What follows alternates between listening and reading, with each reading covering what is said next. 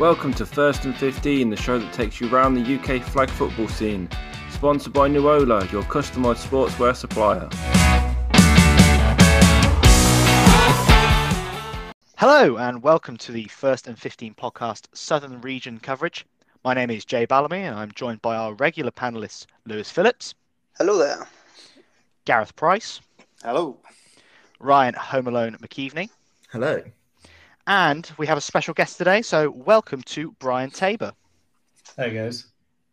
So Brian, just before we kick off the show, because I know what we're planning to do today is react to some of the scores from the weekend.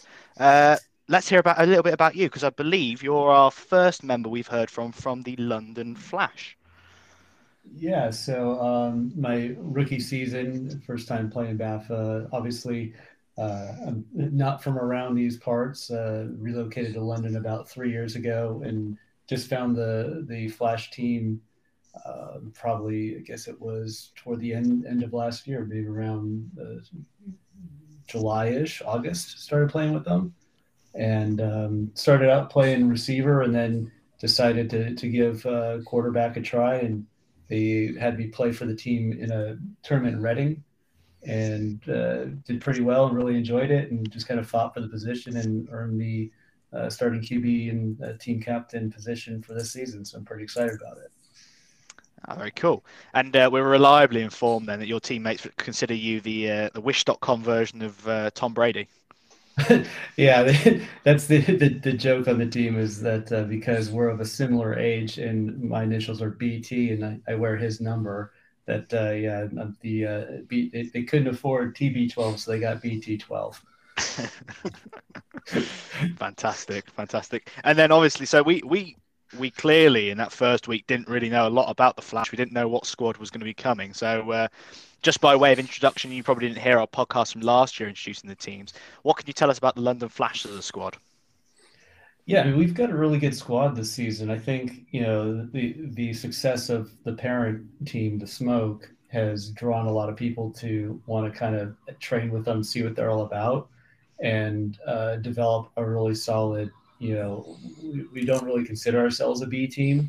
At this point, we've got a team that we think is strong enough to compete, you know, certainly at the highest level within Division I and potentially even beyond that, and that's our goal. You know, we've got guys that previously played on Smoke that are now playing on Flash, and we've just had guys from other teams that kind of wanted to train with the Smoke, and they've got so many solid regular players that are returning. There's only so many spaces, so those teams have kind of gotten absorbed into the Flash squad, and then the guys like me that came out of the woodwork and you just really gelling well. We got a good group of guys. Everyone shows up every training session and works hard on what they need to do to get better, and they are constantly evolving and gelling as a team, and it's going really, really well. Do you guys like train alongside the Smoke? Do you all train together as one team? Yeah, we do. I mean, we at this point, we have the two squads selected. So we try and keep, Smoke with Smoke and Flash with Flash, and then we scrimmage against each other. That was my next question. How does that generally tend to go? Are they quite close contests, those scrimmages? Yeah, I mean, Smoke definitely comes out on top, as they should. But it's competitive, and there's things that we learn from each other, I think, and that's the positive thing that we have is training alongside those guys. If you train with guys that are the same level, you don't get better. You train with guys that are better than you, you improve a lot. I mean, just my background, actually, my sport was ice hockey. And when I was a goaltender, and the way that I got better was I trained with not only my team, but the team above me. And that just helped me to get better, faster, and jump up the rankings to where I played all the way in college Division One for University of Denver. So it's kind of like the same thing here in that, we've got guys that we're training against ourselves, but then when we cross over a little bit and we take some scrimmaging with the Smoke team, we learn some things from that they do, and there's certain things that team does that we're not there yet, but there are things from their style of play that we can implement into our playbook or into just our style of play that makes us better. We've we've made massive improvements over the last couple months, and it's what I think, you know, kind of culminated in that first game day. Yeah, absolutely, and I'm sure some of us will be foot in mouth about some of our predictions, but let's come on to that. Speaking of which, so we'll start with the Southeast as we did last week, and I'll try and go in vaguely the same order, lads. Although League Republic doesn't always help you out in that regard. So first game I've got on my list is the Buckinghamshire Wolves and Berkshire Renegades, which I go and try and find. It was a 44-0 win to the Buckinghamshire Wolves. Homelone and Brian, I'll come to you as you guys were there. So we were both actually playing against each other. Yes. So yeah. Useful. That's a hot start for the show, guys. Talk about there, but I think the Renegades did bring a very young squad compared to what we've seen before in the past. They had a couple of their under-17 flag players step in and play, so I think it was probably a bit of too much of a step up for them to come in that game. I was told off by the Wolves during the game for maybe underselling them in the preseason show, so I did say give a standout victory and we'll see. So they definitely come and prove me wrong in that, and I'll have to give them a lot of credit for that win. So I had a little look at this one. I was on the sideline at the time. Ah, of course you were, Gareth. Apologies, I forgot. You've wandered down. This was a very controlled performance by Bucks Wolves. They at no point looked like they were going to lose, and at no point looked like they were going to concede. It was very, very straightforward for them. I think Berkshire have lost quite a few players from last year. And they performed much better in a later game against the Sharks, but Bucks Wolves looked very, very good. And this was just straightforward. They didn't have to come out of second gear. Right, okay, fair enough. Pretty standard win then for the Wolves. I had the result right, but the score wrong. Guys, what did you guys have? Can't remember what everybody predicted. Everybody predicted a Bucks Wolves win. Nobody had the score correct.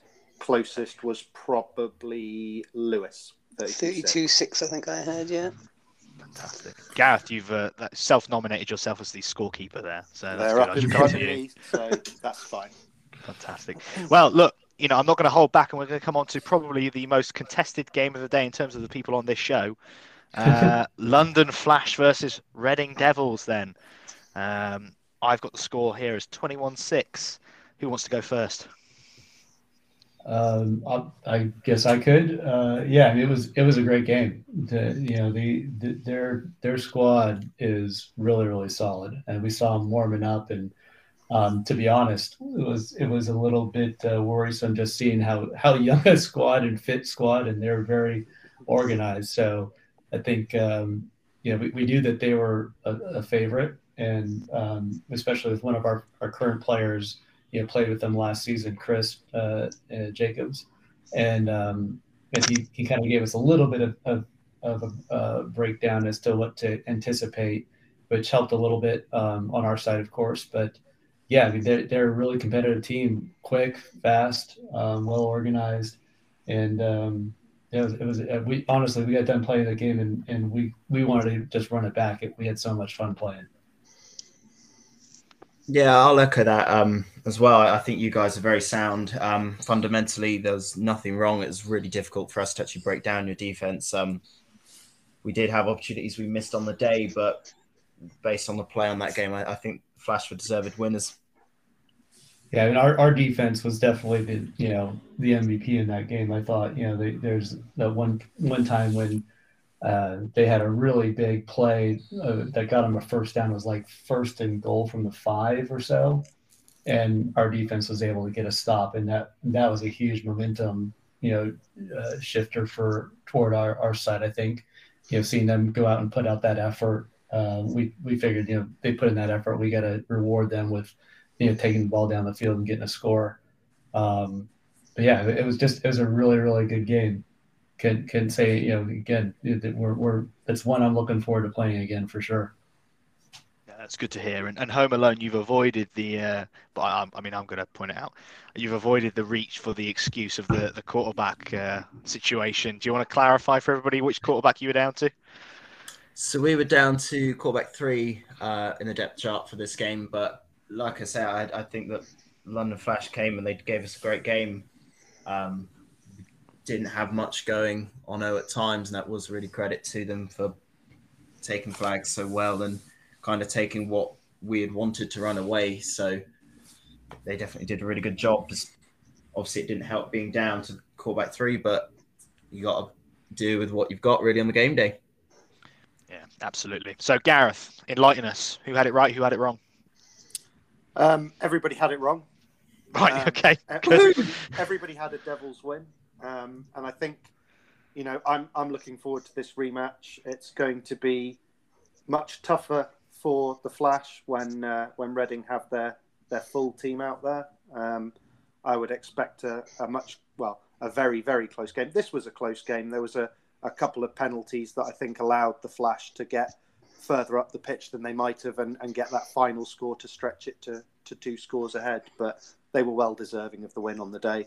It's going to be a cracking rematch. Could be the game that decides the division. So looking forward to that. But as prediction goes, we all suck. Yeah.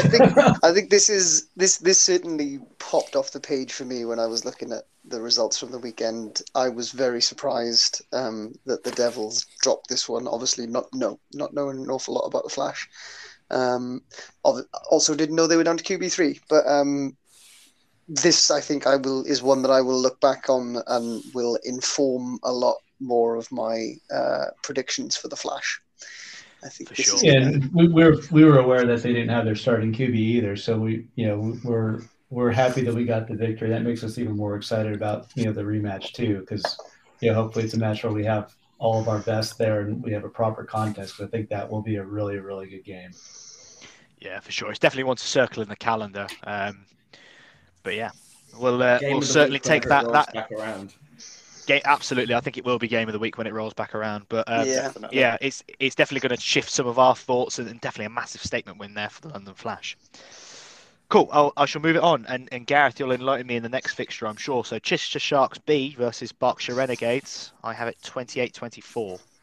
Yeah, this was a good game. Renegades, I think, as I said earlier, a little bit weakened in terms of personnel than they were last year. Chichester, we had 6 players available at the start of the day. Thankfully, our quarterback, Josh, made himself available about 8 in the morning.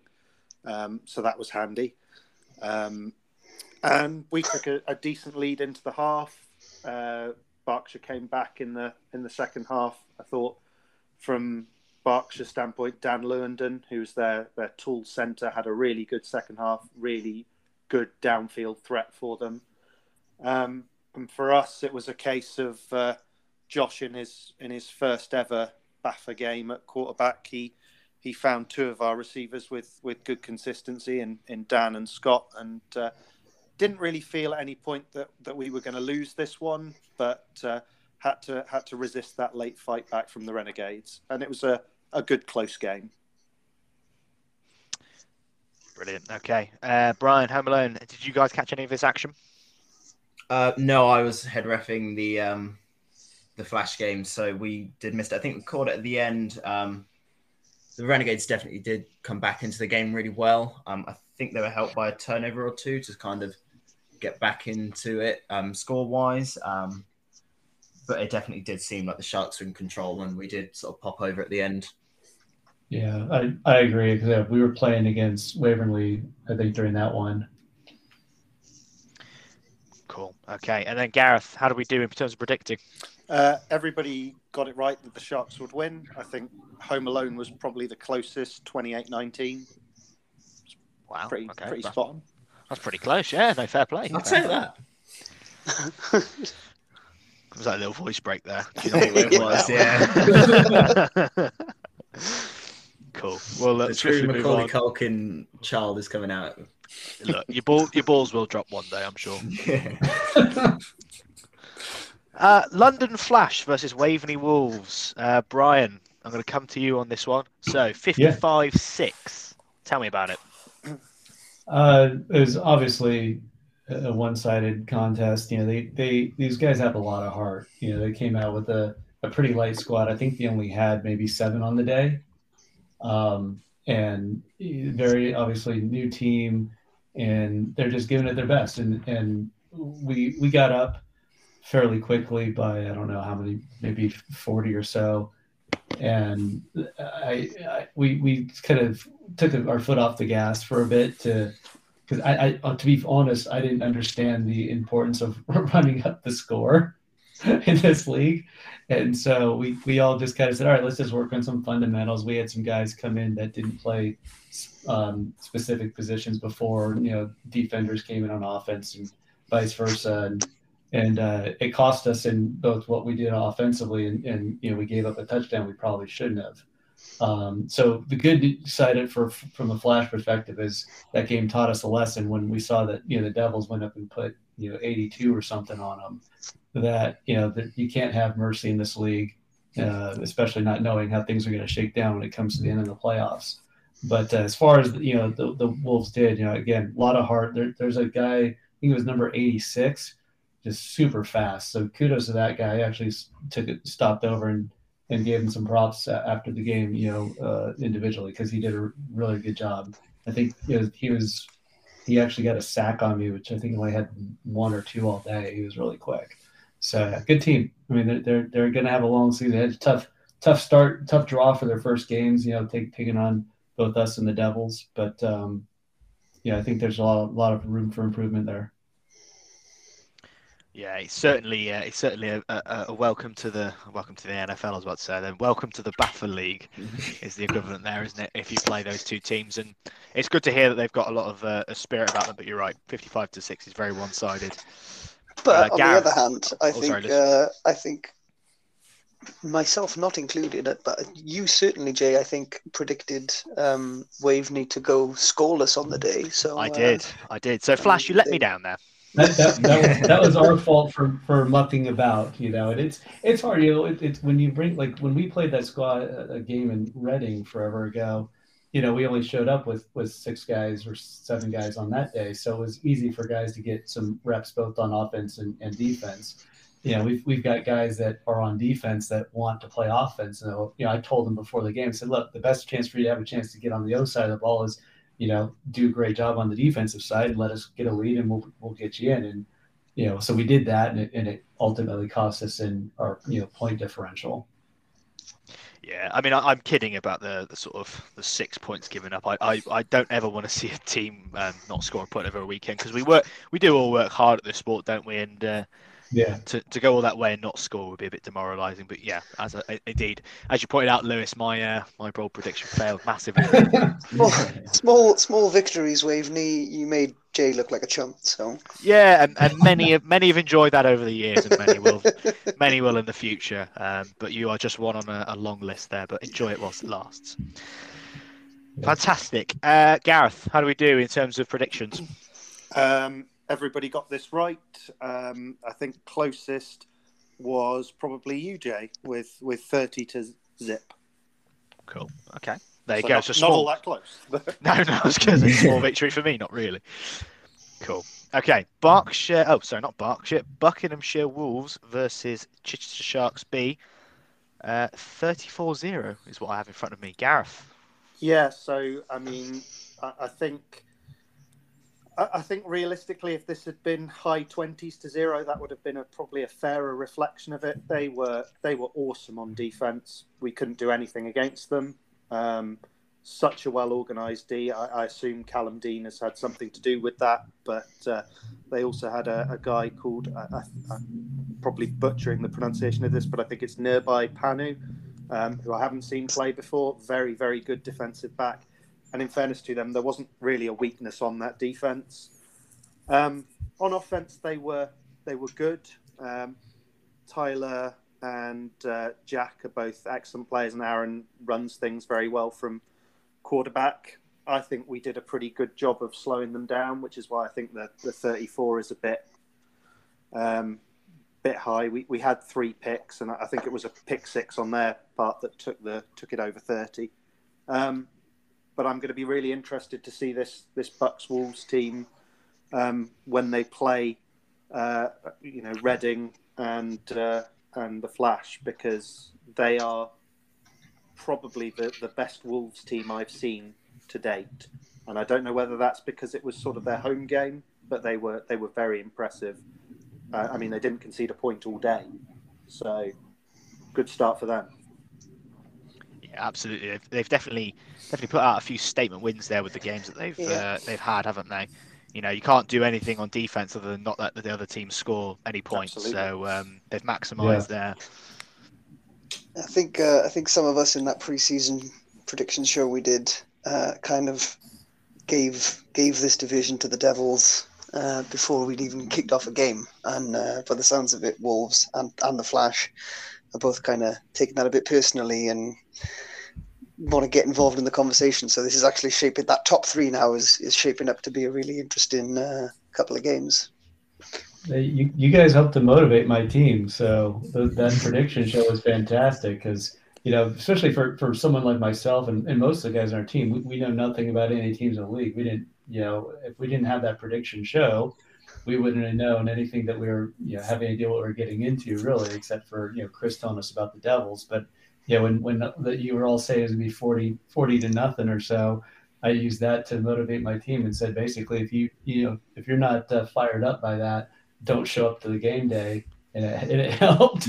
But see, yeah, what that's done now though is, like I say, we kind of gave this division to the Devils already at the beginning, and you've come up with a statement 21-6 win over our favourites. That puts you firmly in the driver's seat, and. You know, you're not gonna get those motivation moments anymore. I don't think, not quite so easily. I'll give you a motivation moment. I'm still giving this division to the Devils.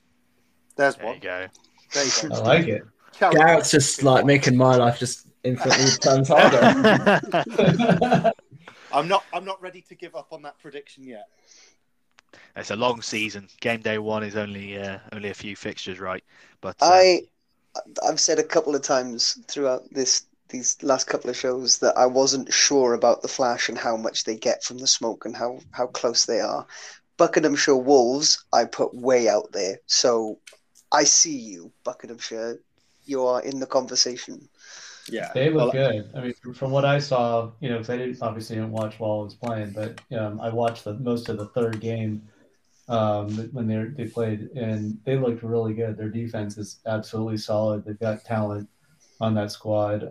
Definitely, there were some guys I recognized from the Reading tournament I played that they were in, but a lot of faces I didn't recall. And overall, they definitely look like a very well-oiled machine, fired up, enthusiastic, and they're there to play and win. So they're definitely nothing to scoff at. Yeah, with the amount of motivation we're giving out, lads, I think we probably could do some after-dinner speaking. Maybe just flip it, you know, take the team that you think is going to win and be like, yeah, you know, they're going to be just fine, no big deal, or flip it around so the other team, you know, you look better or the other team doesn't get so motivated. Yeah, but then Brian, we'd look like we really had no idea what we were doing. You imply we do know what we're doing. Well, indeed, yeah, and that sort of... That sort of brings me on to Gareth. How accurate were we with that game? We all, I think, had Bucks Wolves. Oh no, sorry, Jay, you had the Sharks B winning. I did. So I did. You were very wrong. I was very wrong. Closest, probably Lewis with his 27-12 prediction. Not really that close at all. Not that close. Closest. As I say, Brian, we were trying to look like we knew what we were doing. The Reading Devils then versus Waveney Wolves. Home Alone 82-0. I genuinely don't actually think I've ever seen a scoreline so aggressive as that. Did you get bored by any chance? I've got to give a massive shout out to the defense for this one. They went absolutely wild in the second half of that game. I think we had 3 pick sixes on the day and countless other interceptions that dropped us in on the 5. I think we were only about 35-0 up at the half. And after that, they just cranked it into a whole new gear and really clamped down on everything Waveney had. It's a very youth style of playbook that they're running with both on offense and defense. So it's all kind of stuff we'd seen before and we're able to very much pick apart.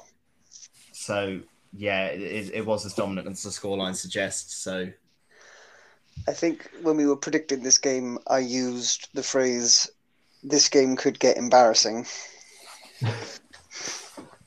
And do you think it did? Yeah, a little bit. Oh, okay. Yeah. No, 82 to... yeah. I'm sure there are more worse scorelines that exist out there. I think I've only seen two scores worse than that in recent memory, and that is, the Sharks doing it to the Falcons last year. I can't remember what it was exactly. It was in the 80s, wasn't it? It was. And I think a couple of years ago, Swansea for bringing this up, lost to Merthyr Tydfil 90-something to nil. I remember Hornets 100, Paisley 0. I think that was the worst one I've ever seen. Oh, there you go. That takes the. Hopefully, that makes you feel a little bit better, Swansea. You definitely don't have the record for the biggest loss. But just let me talk to Waveney, very intimately now, and listen to my subtle tones. You have to remember Swansea and Exeter, they're two teams that were just mentioned as being absolutely smacked by the teams, and now fighting for the top of their respective division. So there is a journey to go on, but this is a hard day, but it will get better. Just keep fighting the good fight. The one thing we did discover is that Waveney have a doppelganger of UJ. No way! That they do. So. Is he also a bit of a knob? No, he seemed very nice, to be fair. Much nicer. Right, he can't be a doppelganger of me. Does nice twin. Yeah. Does he throw himself around on the floor? No, I bet he plays by the rules. I play by the rules, Lewis. It's just if people are going to run into me, I'll fall over. No, very good, very good. Right, I'm gonna. Oh, hold on, Gath. Did we all get that right? Everybody got that right. You were the closest at 56-0. Oh, mine was 55-0. That's not close enough. It's not, maths, Mr. Phillips.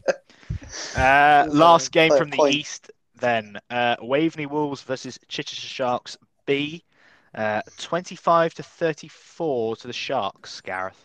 Yeah, so I'll talk very briefly about the Sharks because I want to talk more about Waveney in this one. Josh had a great game at quarterback, threw 5 touchdowns.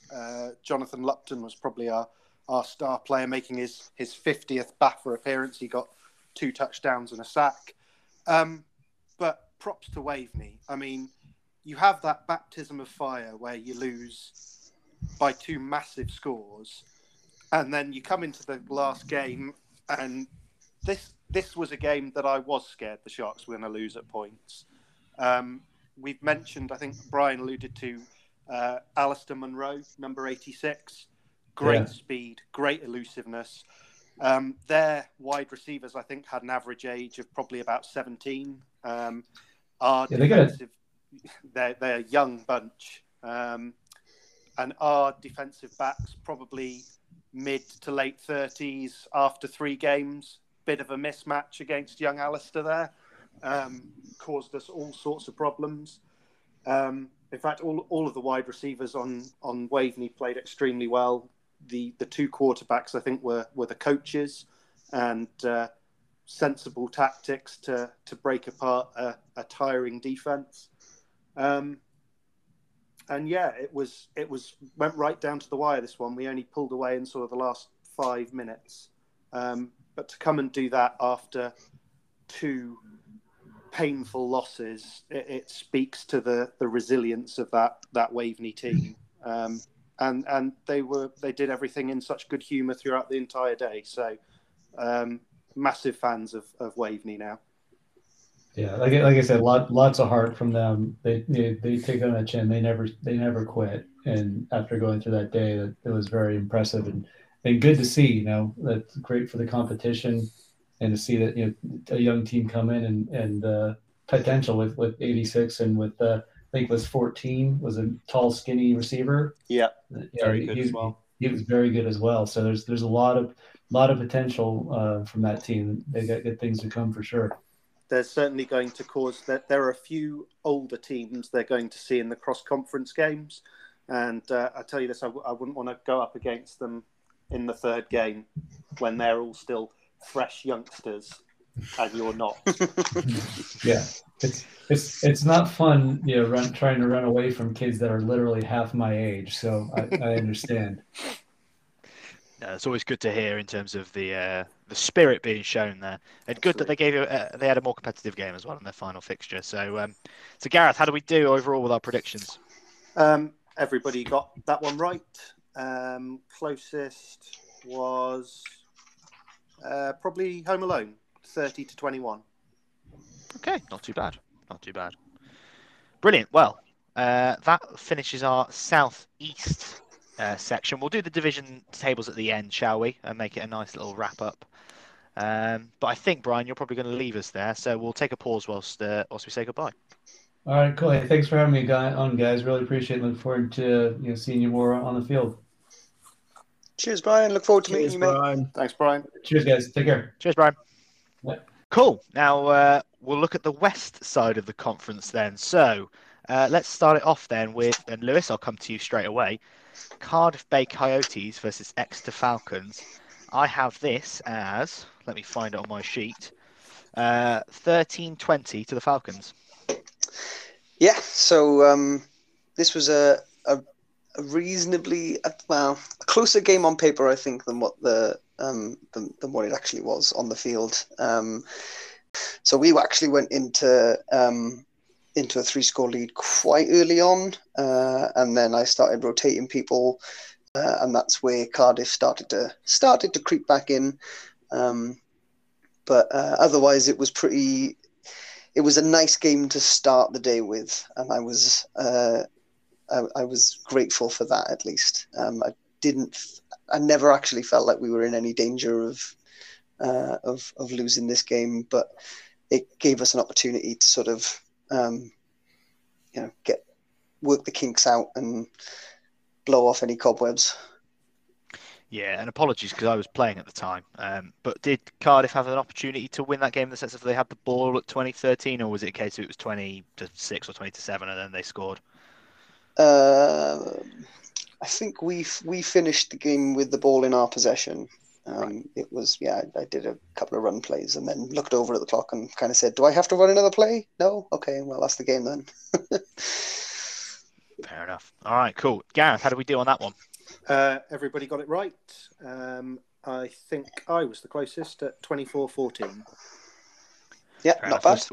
Still waiting on our first prediction that gets it bang on then. Yeah. So second game of the day playing at the same time. So Salisbury City Marauders versus Keynsham Kings. I'll just quickly scroll down to where I have the score. So 12-54 to the Kings. I guess I should probably talk about this, shouldn't I? Yeah, Salisbury brought 5 players. I think the 6th one turned up mid-game and started blitzing me. Didn't blitz the whole game. So all the time in the world just to throw the ball about, really. Pretty good value for only 5 players turning up, and I'd say gave us a good opportunity to rotate some people in. But other than that, scoreline sort of talks for itself. We were quite comfortable and we were able to share some reps around, and Salisbury were good value for the 12 points they scored once we started rotating. So we talked a lot about in the prediction show, the preview show, about the kind of Marauders team that turned up. They could be competitive if any of their superstars were there. Would you say any of their studs turned up? Yeah, and I sort of, who was I talking to? I think it was probably Home Alone. I was talking when we played Salisbury in Southwest Series, none of these so-called superstars were there. And I don't think I saw any of them that day either. That's not hopefully doing any discredit to any of the people that played. But there wasn't anybody that particularly stood out on that field for me when I played them, to answer that question, Lewis. I don't know who or what numbers we're talking about. If you know the numbers, I can tell you. I can't remember the numbers. Harrison is the name that always comes to mind. He's quite a young lad, very tall. Fair enough. Well, there was nobody that was young and tall, so that's all I can say on that, really. I know the safety did make one very good play on me when I tried to force the ball to one of our newer players, Joe Birch, and he made a very good pick. The back of the end zone, pretty much picking it up the floor. So that was probably the play of the day from Salisbury there for me. And Gareth, how did we do in terms of predictions? Everybody got this right. No one was particularly near, but I think Lewis at 35-6 probably got the closest. It's a hollow victory. Why is it hollow? 35-6 is nowhere near what the scoreline was. But I will take closest. Fair enough. Then So let's move back to pitch one then. So we've got Cardiff Bay playing Swansea. Let me find the results. So we've got Cardiff 12, Swansea 20. I believe, Lewis, I think Kings reffed this, and I feel like you were playing. Yeah. No, you weren't playing at the same time. No, you and I reffed this together. Ah, okay. When you say you and I sat. And you were on. I think you were on the other pitch. I was trying not to get sunburnt in the middle of March for the umpteenth time of my life. So it was a glorious day in Cardiff. Yeah, it was lovely. Hence, I was taking shelter on the King's new bench. But yeah, I mean, to be honest, this game, I felt watching it went almost identically to the way we played Cardiff in our game.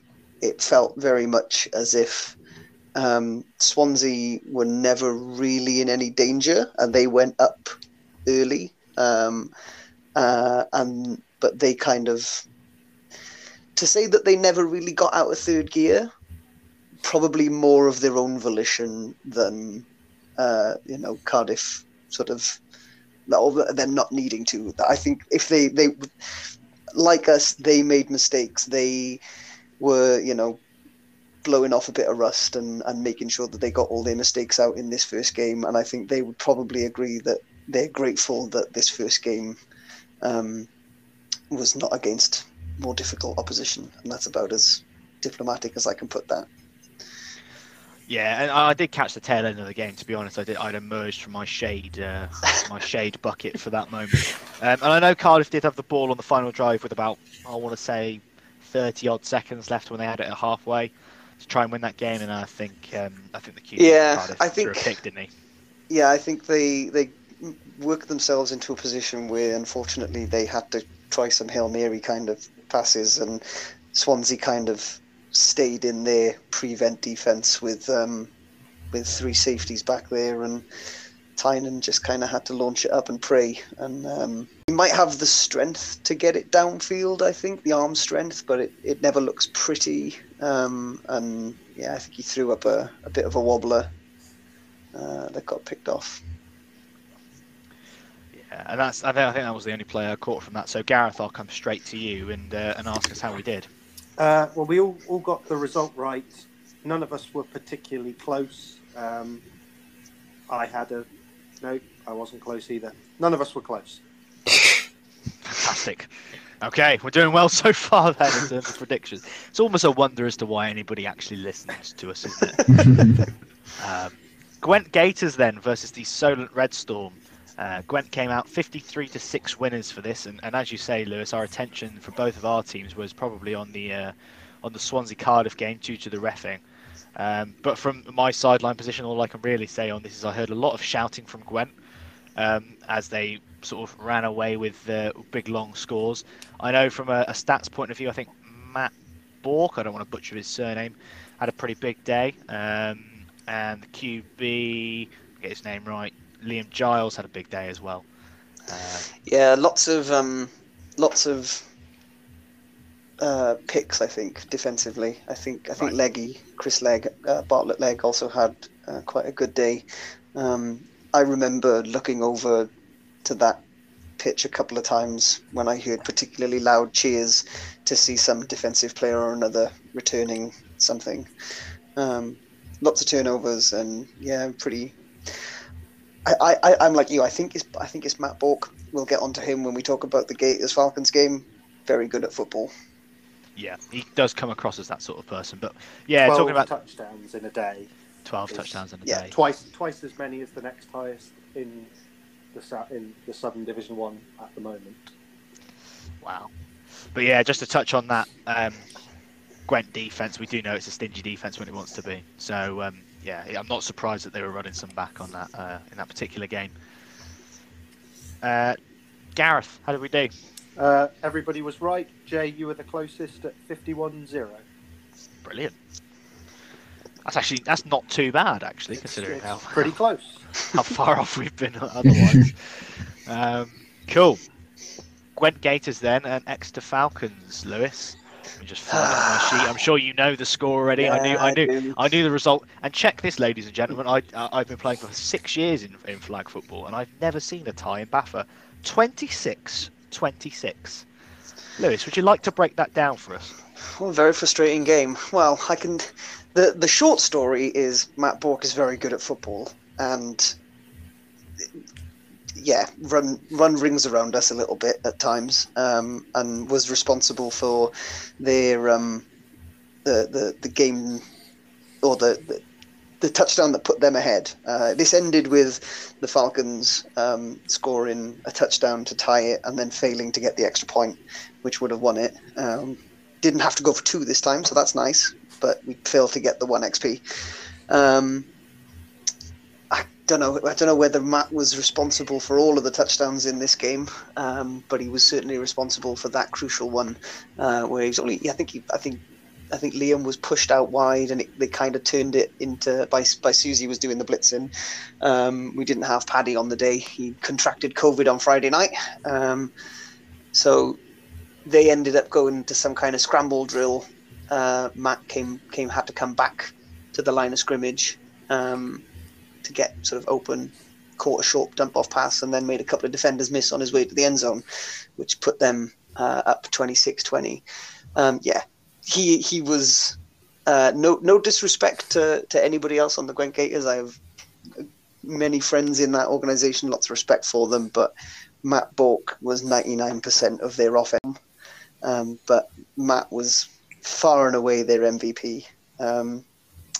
So this was, for us, very frustrating. We, again, jumped out to an early lead. I think we started with the ball and just quite nicely, as I like to do, trundle down the field, taking, I think I took seven downs to score, went first down through to fourth down and then scored on third down again. And then Ed got an interception on second down on their first drive, which put us in pretty close position, right deep in their half. So we scored again, went up 2 scores. And I think at this point, for me personally, I was a bit more relaxed. Now I was thinking, okay, this is kind of going the way that the Cardiff game was, and was going quite nicely. And then the Gators came back with the score, and then we stalled out, and then they scored again, and suddenly it was halftime and we were tied, or they might have been up by a point. I can't remember exactly, but it was 2 touchdowns each by halftime, and then just the same thing seemed to happen again in the second half. I think we stopped them, or we got the pick. I can't remember. They didn't score with their first drive of the second half, and then we went methodically downfield again, stuck to the game plan, and scored. We went up, and then as I said, they came back with 2 scores on the trot then to go up 26-20, and it was up to us to bring it back. They did get one more drive after we'd scored. And we managed to hold them out, so there was no comeback for them. With their last, I think they had about 1 minute, 40 seconds, something like that, to score a touchdown and win the game. But we managed to hold them out. But I think for me the thing that dominated this game was the quality of refereeing. I can't remember who was refereeing it, but it was just atrocious. There was some, like, on both sides. I'm not saying that we were robbed by the refs or anything. Our final touchdown, I'm not convinced we should have scored. I'm not convinced that it was in. But likewise, they gave it to us. But on the flip side, then they denied us the extra point, and the extra point was definitely in. I'm convinced of it. So, swings and roundabouts. We probably shouldn't have had the touchdown, but we definitely should have had the extra point. So there are some really questionable calls in that game. Yeah, and I know I was playing at the same time, so didn't see it. But there's a general sense of shock from both teams, I think, and the others that are around, the fact that there was a tie in the game, and it certainly makes for an interesting story in the table, doesn't it? When we come onto that later. Yeah, this one I hate a tie. Doesn't sit right with me. Well, I can still pick against the Falcons for the rest of the season. So it's success for you. Yeah, I had to cancel my order with Nuola for a Gareth Price Falcons jersey. So Gareth, with that, how did we all do in terms of predictions? I presume nobody predicted a tie. Nobody predicted a tie. Everybody predicted an Exeter win by one score. Jay, you only predicted them to win by a point, so I guess closest failure. But I think story of my life. I think it's also good for the division. I'm glad that the Gators sort of reintroduced themselves as serious contenders for this division. I think it makes it more exciting. So good on them. Yeah, and Gwent, and we all thought Gwent were a good and competitive team for that title before we had this Matt Bork coming out 12 touchdown day. So I wouldn't say it's all Matt, but you know, when you do have a star, it is easy to go to the guy. They were definitely missing some other pieces around. There was, I mean, Dean Jackson wasn't there, and we spent a good amount of time talking about him in the preview show. Lee White, who's their usual blitzer, wasn't there, and he is an absolute menace because he's just so tall. But I mean, the backup was Andy Gibney, who as it's not a bad backup, is it? Not a bad backup at all. But let's move on to the next game then that was going on at pitch 2, which was Kings versus Red Storm, 55-12. I shall give a similar summary as I did against Salisbury. Depleted Red Storm squad, not blitzing at all. Sat there and threw balls over their heads, and had a run around for a bit as well to keep it light, and keep it breezy. Even managed to get Dylan Owens a touchdown in this one, which I can't remember if he had one or two. He might have had two actually, if anything. So he was pretty pleased about that. Probably standout performance from Paul Camps as well from the Kings, who had a big day with 5 touchdowns himself. So yeah, good solid performance from the Kings, and of course we got rotation at the end. It's always worth saying, I think the bloke's name is Wayne from Red Storm, did his trademark, I'm going to run the length of the field on everybody just at least once a game. And he absolutely, if for those of you who are really versed in football history, will know the Matt Forte cutback from the Wembley game against the Bucks in 2007, where two Bucks players headbutt each other. He managed to do that to our new blitzer Alex and our corner Leah. Which I have to say Leo wasn't too pleased about. So yeah, credit to Wayne there, because he's done his normal trick of going the length of the field. But yeah, pretty convincing win, 55-12. Worth mentioning at this point, I think that Solent Red Storm, I think, were pretty ravaged with COVID. There was a message going around that they may only have had actually 4 on the day, but then I think another late addition. I think there was another car with 2 people in it managed to turn up, but there was a rumour going around that they only had 4 on the day at one point. So, yeah, I certainly, and like no Nick as well, Nick Coe, who's the one who steers the ship, I think, their head guy. So, yeah, put that absolutely as a caveat on all of these scores for Solent. Of course, and I had that same sort of call off the dogs message as well as you did, Lewis, in terms of if they have 4, then let's take it a little bit easy. So we did take that into the game a little bit as well. That's a new leaf for you there, Jay. It's not my team anymore. It's not my decision to make. So yeah, Home Alone knows me from a previous life, unfortunately. All the more mature now, then. That's how it is. Oh, I'm so much more mature, as you can tell. I've grown up. Anyway, Gareth, how did we do? We all got this right. I think I was the closest at 50-13, and obviously my prediction of I think they'll score twice, that's why I'm predicting 13, was some solid commentary on flag football. Gareth, you seem so much more serious and dry today compared to your medded up self. Do you feel like a real human now? I do, but maybe it's bad for the podcast, so maybe just like this is the maths. This is why I've done it, and this was correct. And yeah, not controversial. Maybe for next time. Yeah, send you a bottle of Jack Daniels in the post just to get you ready. Very good. No, cool. So we all got it right then. Let me move on then to Cardiff Bay Coyotes versus Keynsham Kings. I think that's the next game. Yep. And let me find the score. So we had Cardiff Bay 13, Kings 34. And Lewis, you refed it, and I don't like talking about myself, so Crack on.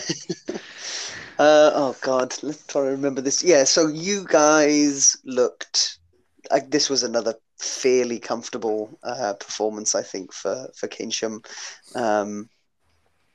Fair play to Cardiff. In a similar boat to as we were talking about Waveney earlier on, they are a team full of heart and they never quit, and were very excited by some of the when they managed to string a couple of plays together and put some scores on the board. But I think Keynsham went up quite comfortably, quite early, and maybe those Cardiff Bay scores started coming in when Keynsham started rotating. But it towards the tail end of the second half, it became quite evident that Cardiff were just kind of trying to look for something positive to take away from the game. Yeah, I sort of share that sentiment. I know we had a big performance from Jake Johnston on defense in terms of the scoreline. It puts us in some really good positions, and 13 points against the Cardiff offense is, I think, a pretty good result. I mean, looking across some of their other fixtures, it was level with what Swansea and Exeter achieved. So yeah, pretty solid performance from us. I think the second half was probably a bit of a second gear job. Lots of you'll be surprised to hear this, listeners. 4 hitches from me. Lots of 4. Wow. Where revolution before. I on Saturday night I watched some flag highlights from the World Championships with one of our new players, and I showed him the US team running 4 hitches, and I just said to him, I said, look, that is World Championship level tactic right there.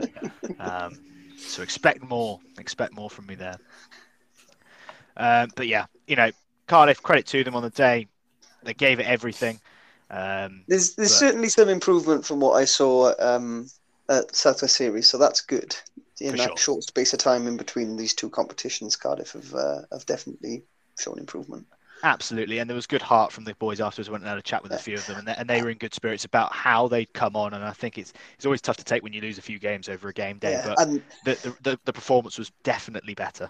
They had a baptism of fire playing Keynsham, Exeter and Swansea, who, again, this podcast has all discussed in contention for the top spot of this division. So that is no easy start to the season by any means, and look for them to certainly be a bit more in some more competitive games and winning some games further down as the season progresses. Absolutely.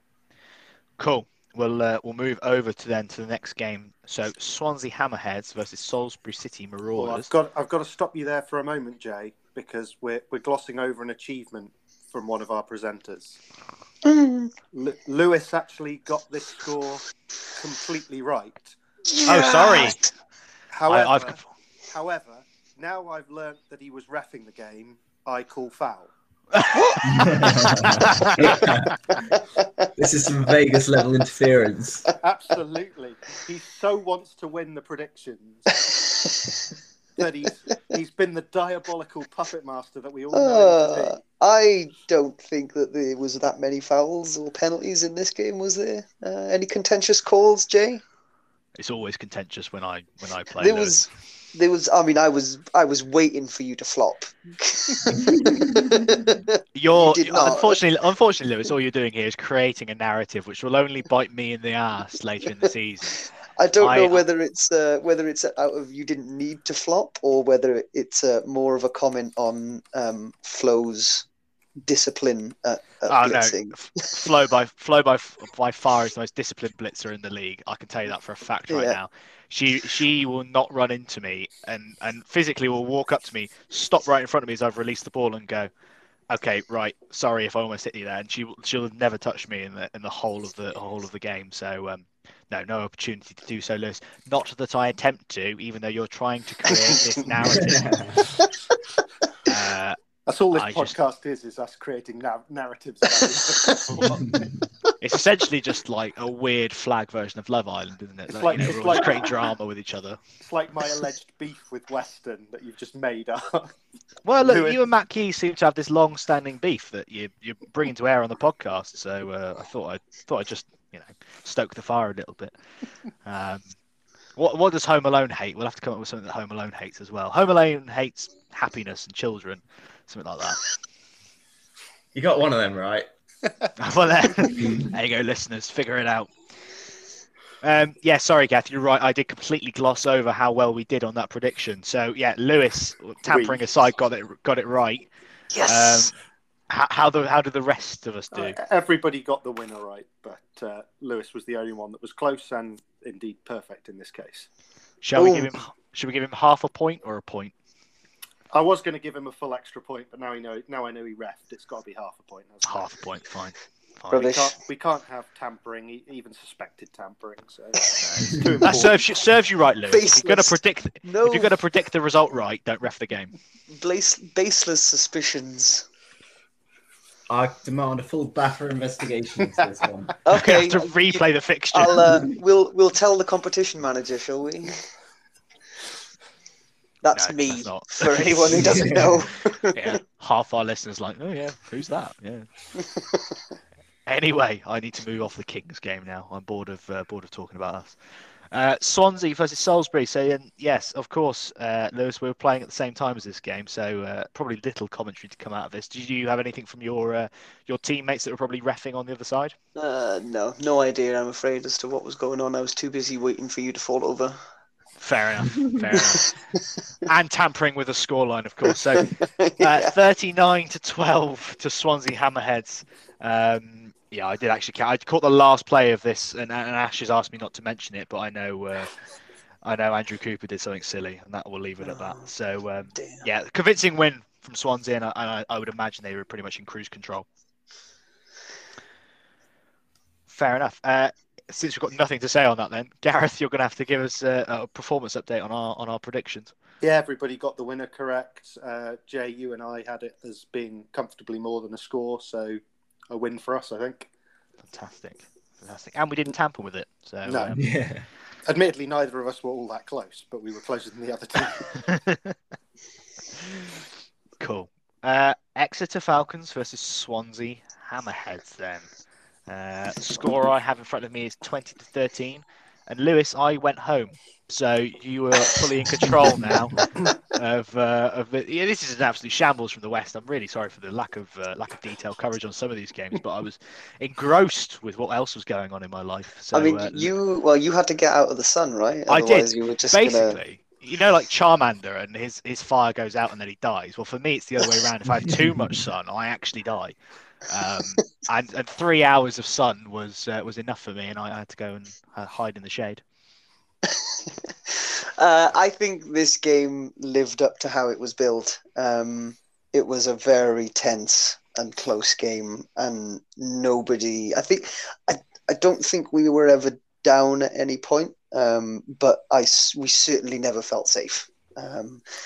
We made what I think is probably a genius decision. I say we. I'll give the full credit to Ed, our defensive captain, to make the switch at blitzer. We took Susie out of blitzer, and we put in our 6'4" Paul in at blitzer to go running up with his hands in the air against a 5 foot. I'm not sure how much Ash Lewis, but it's not much. 5'11", I think, is what you're saying officially.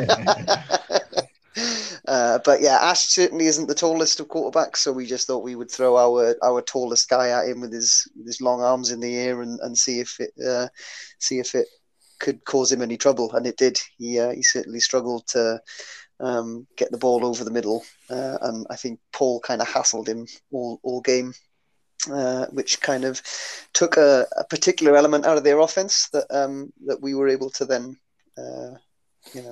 use that as a foundation to work on. So and Ash perfectly, he kind of admitted at the end, was very open about it. He was just like, I didn't like that. Please don't do that again. Paul's very tall and I couldn't do anything over the middle. But they still strung some plays together, and like I say, they made it difficult for us. We never felt comfortable, and had to, they got a couple of interceptions. I think I got picked off in the end zone by Matt Giles. And I've watched the tape back on it. I think it was on our first drive. It's just very tense start because they picked us off, and I think we stopped them on fourth down, and then it was 0-0 for quite a long time. But they've done their homework on us, that's for sure. Because there was a couple of our plays that they were like, they like to do this in this situation, and they knew what was coming, so they'd certainly done their homework on us. But close game, tense. Really enjoyed playing it, they. I think it lived up to its billing as the possible game of the week. It's certainly a good statement. I've overused this phrase in this podcast, unfortunately, with Brian joining us in the Flash, but certainly a good statement win for the Falcons as well. You know, Swansea are a very, very good team, playing at a very good and high level in terms of Division 1 football. Yeah. And to get that win under your belt, despite the Gwent loss, puts you in a really, really strong position going into week two. Great tie. My bad. Sorry, Gwent tie. It feels like a loss to me personally, but I know. And weirdly, I've got the score sat in front of me, and I knew it was a tie, and I thought I'd said tie. But we all feel like it's a lot. Everybody feels like they lose when you get a tie, don't they? So I've Freudianly said tie there, loss. So I don't know. Yeah. I don't know about statement win, but it was certainly a relief to come away and go, okay, we've got a leg up on Swansea now, and that is it's advantage Exeter in that respect. But you definitely not. The next game that's circled on the calendar is Swansea again. Because you can't sleep on them.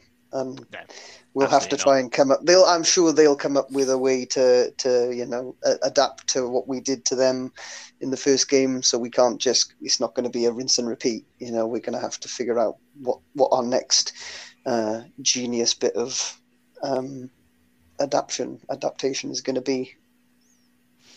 So Gareth, how did we do? Well, this was the one that split the hosts. You and I, Jay, got this wrong. We predicted a Hammerheads win. Lewis and Home Alone both got it right. Probably Home Alone was the closest at 26-21. Gareth, was this where you gave your rousing speech to the Falcons on this fixture? It was. And Lewis, do we think that had an effect? I don't know. I'm not sure. I don't know whether any of the Falcons listen to the podcast. Fantastic. Well, it's glad to know that I'm using my Tuesday. Wisely.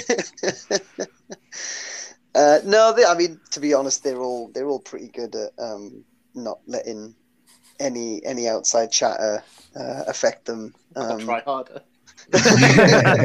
We were all pretty. We knew we were in for a tough game, and we were all pretty locked in and focused, and didn't have a chance to switch off ever at all. Not a comfortable game. Not one I want to go through again anytime soon. Gareth, maybe you need an equivalent Chichester challenge for Falcons. Maybe a Falcons folly or a Falcons flutter.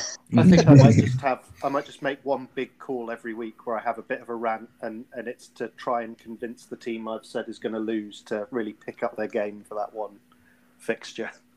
I can sort of picture you at home, pre fixture, just doing 3 or 4 shots of this Jack Daniels I've sent you, and then really, really laying into whatever team it is. Yeah. Sort of again, another caveat to put on this game is because I mentioned it in the predictions show, in the preview show. Swansea were unfortunately without 2 key members of their team, so there was no Harley and there was no Alex Thomas. They do give me nightmares a little bit, and I was concerned about how we were going to handle an offense that was, run by Ash Lewis, that had Andy Cooper, Alex Thomas, and Harley Labbert coming at us. But graciously, we ended up not having to deal with that. As we always say in flag, availability is the best ability. That is 100% true. You can only play what's in front of you. And speaking of which, we will move on to our final game then of commentary. So Salisbury City Marauders versus Gwent Gators. And Lewis, I will look to you as if you might know something because you were still there. I have a small amount of commentary to give, but it'll be very short otherwise.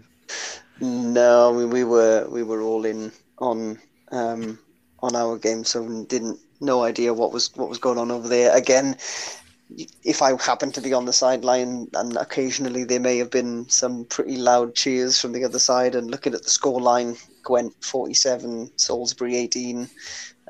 Looks like it was fairly comfortable for the Gators. Yeah, and just to tag on that, I would imagine this was an opportunity for Liam and for Matt to work on their relationship and get to that 12 touchdown milestone. So convincing win for Gwent there. I'm sure they wouldn't have expected anything less. And Gareth, I believe we all had that fixture as a Gwent win, didn't we? We did indeed. Nobody quite got it to the amount that Gwent would win by, but we all thought they'd win it. There we go then. So only one bob on prediction from the weekend then, from your expert analyst team here at First and 15. We shall endeavour to do better in the future. We won't promise anything there. I will say though, Lewis and Home Alone both got 15 out of the 17 results correct in terms of who'd win. So, and one of those was a tie as well. So, yeah, exactly. So, two of us at least can hold our heads high. Dare I ask, Gareth, how did you and me do? I got 14, you got 13, but I'm not taking any props for this week after predicting the Flash would come fifth in the division, because that's clearly a mile off. Yeah, absolutely. That's what you get for trying to be controversial. Yep. Somebody's got to though, Lewis. Oh yeah, did we put the controversial one in charge of hosting now? Yeah. I thought. Well, I always thought I was quite. Well, I'm there. You were. And then they made now you're the host anymore. Yeah. Well, mate, I can continue to be controversial if you like. I can just, make things up as I go along, as if I've planned any of what I've said anyway. Cool. Bold predictions then. So mine was two teams will not score a point all weekend, and I have failed that miserably. In fact, I think everybody scored a point over the weekend, didn't they? So. Yep. I shall get back in my box. Gareth, remind me what yours was. Mine is that Jay Ballamy will lead the nation in touchdown passes. And how did you do with that? This is room temperature water of a of a prediction, considering we were the only division that actually played this weekend. Yeah, I mean, look, in terms of actually looking at fixtures that could have been different, I would have thought Liam from Gwent would have had a shot at that as well, because he had two of the same fixtures that I did, and then Exeter is his other one, and I had Cardiff. So I thought that would have been tighter, to be honest. You're ahead by 5 passing touchdowns. Liam was second with 15 on the day. Ash has got 11, and I've got 10. Well, look, listeners, I welcome you into the peak of my flag career. It's all downhill now. It is all downhill now. It's been a good run for these last week, and yeah, we'll see what comes. So well done, Gareth. You did get your prediction right. Home Alone, remind me what yours was. It was that every team was going to score a defensive point. I don't think it happened, but I know there was a lot of defensive scores this week. I don't think we scored defensively. Kings didn't either. As much as Jake did try to, and I'm sure there's some film of him somewhere. And Lewis, you'll know what I'm referring to. He got down onto the 5 of Cardiff, and then ran over the QB as if he sort of wasn't sure what to do with his own body, because he never had the football in his hands. I don't know what you count a safety as when it's on offense. So I don't know if that would be a defensive score or not. What? In our game, we had a safety that wasn't a sack. How does that work? Oh, did the snap go directly out the back of the end zone? No, it was thrown by our quarterback, deep shot downfield. It was intercepted by their defensive back, who was then chased 15 or so yards into the end zone and flagged. No way. God. Wow. Which team was that? That was against Waveney. Of course it was. Wow. I don't know. You're right. I don't know if that's a defensive score or not. I've never known it to happen before. Well, you have the Oracle on your team, Gareth, so why don't you ask Neil Henderson to go back into the archives and see whether he can dig out any memories of anything like that ever happening. Yeah. In 1912, the state of Kansas...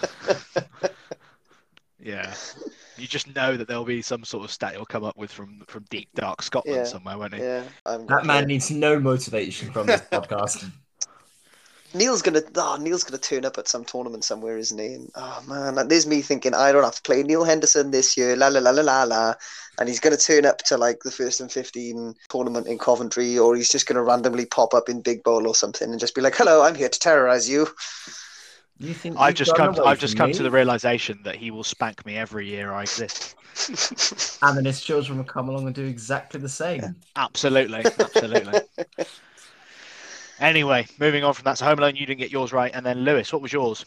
Mine was that Andy Gibney was going to get no less than 3 sack safeties. And whilst he leads the division, and if you want the nation, in sacks with 6, he did only get 1 safety.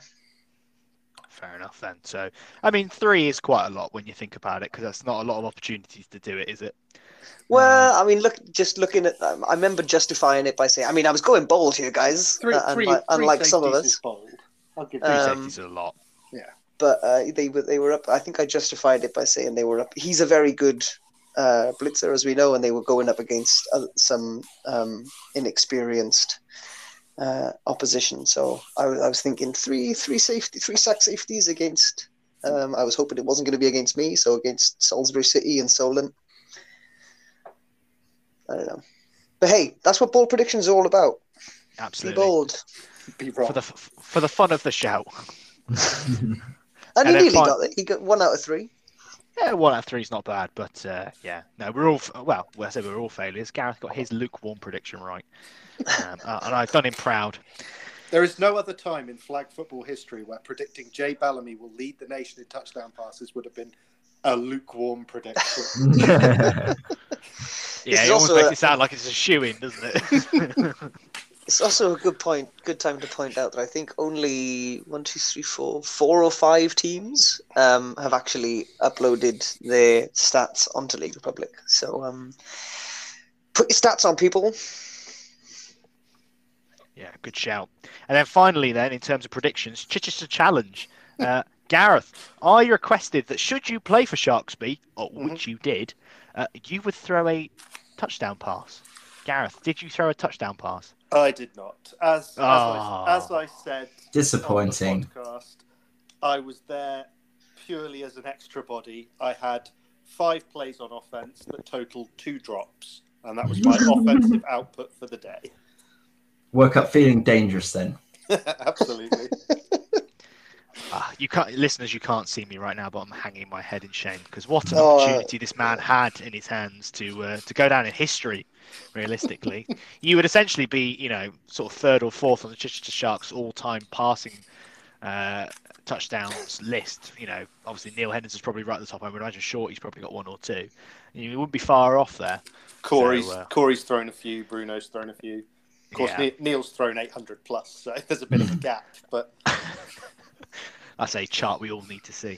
No, Gareth, I'm disappointed. I have to say, I had your back on your bold prediction. I feel like you should have mine. I didn't want to risk ruining my bold prediction by outscoring you, Jay. It's the perfect way to end in terms of our predictions then. So, Gareth, I'll come across to you and you're going to run us through the tables.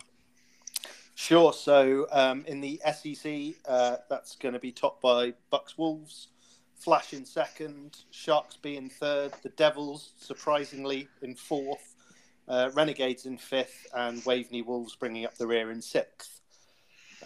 And in the SEC, you've got Keynsham Kings leading the way, Gwent Gators in 2nd, Falcons in 3rd, Hammerheads 4th, Coyotes in 5th, Red Storm in 6th, and the Marauders are in 7th. There we go then. So that brings to an end a fantastic game day one in the Southern region. On our next show, I believe we'll be predicting some Premiership results as well, because we'll have those for game day 2, because it'll be their game day 1. So we look forward to bringing you that in a few weeks' time. We're still looking for volunteers from the Premiership. Let me get this right. Is it the East, yeah. Lewis? Yeah. Southeast Premiership. Yeah, we need a Southeast Premiership representative, please. Yeah, so if you like a chat and you think you're funnier than us, which must be about 70% of the nation at this point, please get in touch and come and have a rant with us about your division. But with that, then I will close game day 1. I've been Jay Ballamy. joined by Lewis Phillips, Gareth Price, Home Alone, and special guest Brian Tabor. Until next time. That wraps up this episode. Find us on Facebook at First and 15 Podcast. Give us a like to keep up with all of our shows. Also check out our sponsor Nuola for all your customised sportswear supplies.